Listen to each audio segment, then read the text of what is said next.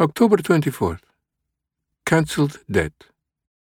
When you were dead in your transgressions and the uncircumcision of your flesh, he made you alive together with him, having forgiven us all our transgressions, having cancelled out the certificate of debt consisting of decrees against us, which was hostile to us, and he has taken it out of the way, having nailed it to the cross. Colossians chapter 2, verses 13 and 14. EA Middle East, name withheld for security. Debt is one word that we try to avoid being tied to. Being in debt is never pleasant. Rather, it is something we work to be free from. But then consider a cancelled debt. Those two words will bring joy and happiness to your life. In these verses from Colossians, Paul recounts that Christians were once in debt, the greatest of debts that deserved eternal hell.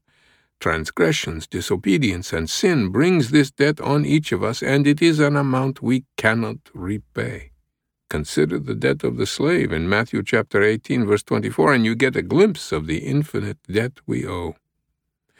Without Christ, we would spend an eternity in hell settling our debt of sin.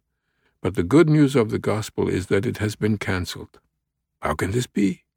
The debt is cancelled because Christ Jesus paid it in full when he was nailed to the cross and died in the place of his own at Calvary. This is where we were forgiven. This is where our debt was paid. Imagine how a repentant criminal would live his life if he were forgiven in a court where he should have been punished for his evil deeds. In like manner, how ought a Christian live when the debt of his sin has been cancelled?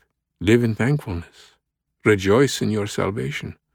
Forgive as you have been forgiven, and preach the gospel to those who are still in need of cancelled debt.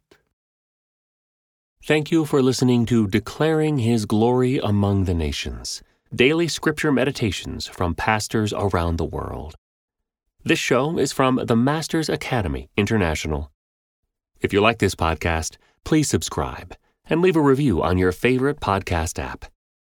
The Masters Academy International is committed to fulfilling the Great Commission by training Indigenous church leaders worldwide. For more information and to learn how to get involved, visit www.tmai.org.